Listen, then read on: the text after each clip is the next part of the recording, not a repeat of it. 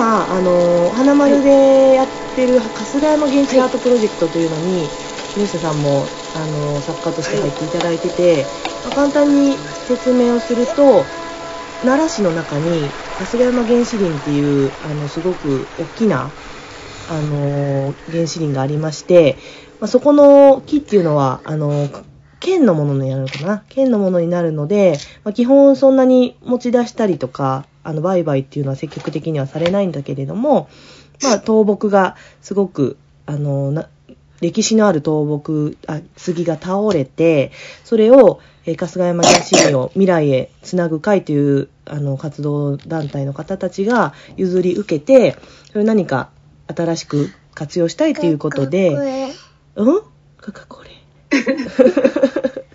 今回作家さんたちにご参加いただいてその春日山原始林の大木を素材に表現を春日原春日山原始林を表現してもらうっていうプロジェクトをやっていてえっ、と木下さんも原始林の素材はい。を譲ってというか、わたお渡しして今作ってくださってると思うんですけどどうですか？春日山原始林一緒にあのフィールドワークっていうかあのリサーチで皆さんと歩きにも行きましたけれど、どうでしたか？実際歩かれて原始林は。そうですね。なんかうん。こんなに身近に、私も奈良生まれ、うん奈良育ちなのに、うんこんなに身近にあんなすごい山があったなんて、うん、知らないですよね。ねえ、うん。すぐそこですもんね。すぐそこ。うん、すごかったです。なんか異世界に入ったような気分になりますねあそこだけ本当に空気が違うとうん、いうか、うん、うん、うん、やっぱり原始林すごいなってうん。思いました、うん、うん。知らいないですよね。本当ああいうすごい異世界が広がってるっていうのを、屋久島に行かないとみたいな。い怖そうや、ちょっと怖さもありますよね。ねえ、うんうんうん、わかりますわかります。うん。材を実際に持って、はい持ち帰られて、まあはい掘られたりとかされてみて、他の木と違いますうんどう私はうんうん。もうそのまま使おうかなと思ってあんま。りこう切ったりはうん。してないあーなんかいいですね。うん。できい。ないです、なんか、うんうんうんうん。うんうなんん。かねこれはもう本当に、うんうん。あの何か木で作ってほしいって思われてたら本当に申いし訳ないんですけど、全然。木はもうめちゃくちゃ力があってどうしようもなくて、うんただ、うんうん。あのまあね。作品の方向性としては、うんその木がどうしようもない木なんですけど、うん。そこにそれでも生きようとするこう新しい命みたいな大げ。さですけど、うん。いや、いいですね 新。しい、うんやなんかこうどうにかこうにか生きていこうとするものをねどうにか表現したいなって思ってます。確かにもうその杉自体が600樹齢600年とか言ってはったかな、はい。の杉のあの材だから、まあ、その木だけの確かに素材だけでも本当にすごいものですよねきっとっていうかそうなんですよ。一旦家の中に入れてみたんですけど、もうこれでオブジェじゃんっていう。確かに確かに。もう完成されてる。確かに本当に。うん。うんうん。あでもいろんな作家さんがきっとねあのえっ、とお話聞く限りは結構粉にしてそれをこう練り直して作るみたいな方も絵にするとかいろんな方がいるから結結構もうありのままのその木から湧き出てくるものみたいな表現されるってすごく、ね、いろんな形が見れる中の一つとしては重要なポイントに、よね展示が、うん。本当に。そうそうなんですよ。楽しみです、本当に。もう楽しみだしプレッシャーでもプレッシャーもありますね 確かにね。そうですよね。私なんか楽しみあの出る側じゃないからもうただただ楽しむだけで いい立場ですよね。そうあ自分がその作家の一人になったらなったらと思うとすっごいプレッシャー確かに。いやでもそのもうき掘らない手を加えないっていうその決断をできるっていうのはすごいと思います。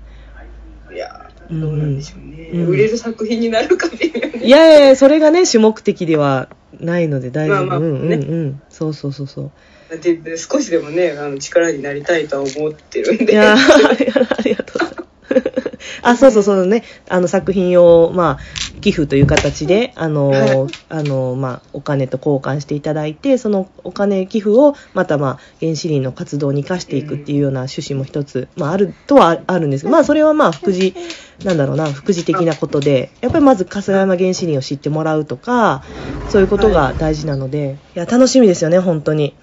楽しみです。うん。でもさっきのその、掘れないっていう話とか、あ掘らないっていう決断とかも、その身近なものを、とか自分の夢に素直に作品を、えー制作するっていうのも、やっぱまあコロナ前ではなかなか振り切れなかったことが、コロナですごくそういう企業の姿勢とか、なんだろうなうん、世の中の変化っていうのを敏感に吉田さんが感じ取られて、で、まあ、素直に生き生きようって思えたっていうのは本当になんかわかるし、なんかだからこそ作れる作品も絶対たくさんあるから、はいうん。頑張ります。すごいいろんな、なんだろうな、かっこよく作らねばならないとか、ね、うんなんかコンセプチュアルに作らねばならないみたいなとこで悩んでる作家さんとかもしかしてそれを見て希望を感じる可能性だってあるし、一回振り切ってみたらいいと思います。大事ですよ、人生。何何事もはい。大事だと思う。人生その悩んだら一回振り切ってみる。うんうんうんうん。いやー、それをでもコロナで気づいた人もきっといますよね。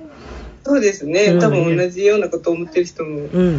いいらっしゃるかもし。れませんし、うんうんうん。確かに。本当そういう機会振り切らざるをに。得なかった人もね、確かにね確かに確かに確かに。あのー、確かに決していい方向ではない振り切りをせざるを得ない人もきっとたくさんいるだろうし、まあそういう人たちにへの想像を、まあ、やめないってことも大事かもしれないですよね。はい、うんうんまあそうですね。うんうんうんうん、そうですよね。うんうん、確かに確かに。まあそういうのを全部考えた上で次、まあ自分だったり社会をどう動かしていきたいかっていうのをね、やっていけたらいいですよね、いろいろ。そうですね。うんうん、本当に。いうん。や、なんかお話ししてて本当私も改めて気づくような視点がたくさんありました。いやーとんでもないです。なんか話しながら自分もまとまってきます。やっぱね、こうやって話す、なんかラジオと言いつつ、こうやって喋、あの話をし、なんだろうな、ちょっとラジオを撮るってなると、若干やっぱ言葉をお互い選ぶじゃないですか。だからそれ、あまあその上で話すっていうのすごい面白くって、はい。はうんすごい すね。私が、私の一番ためになることをさせてもらってるみたいな感じなんですけど、奈良市のお金で。いえいえいえ本当にありがとうございます。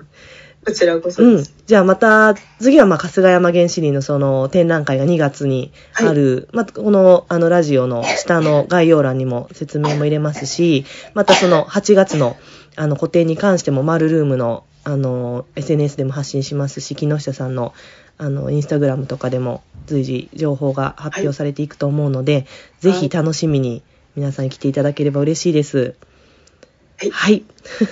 今今日は、はい、頑張って制作、あの、本当にプレッシャーになるかもしれないけど、すごい 楽しみにしてます。楽しくおりますので。うん、あと、あの、子供に対するね、何かワークショップとかもまたなんか、木下さんとぜひやりたいなとか、こう、勝手に妄想してるので、何か機会ができたらいいなと思ってます、今。年。私もそういうことをしたいです。ね、あの、そうそう、マルルームで書道教室とかもね、一緒にやってみたりとかもあったし、またなんかそういったことも、なんかこう、ちょっとずつね、やっていけたらなと思うので、はい。また今年もよろしくお願いします。あ、こちらこそよろしくお願いします。はい。今日はちょっと、あの、お忙しい前に朝から出ていただいて本当にありがとうございました。はい。またよろしくおはい願いします。。よろしくお願いします。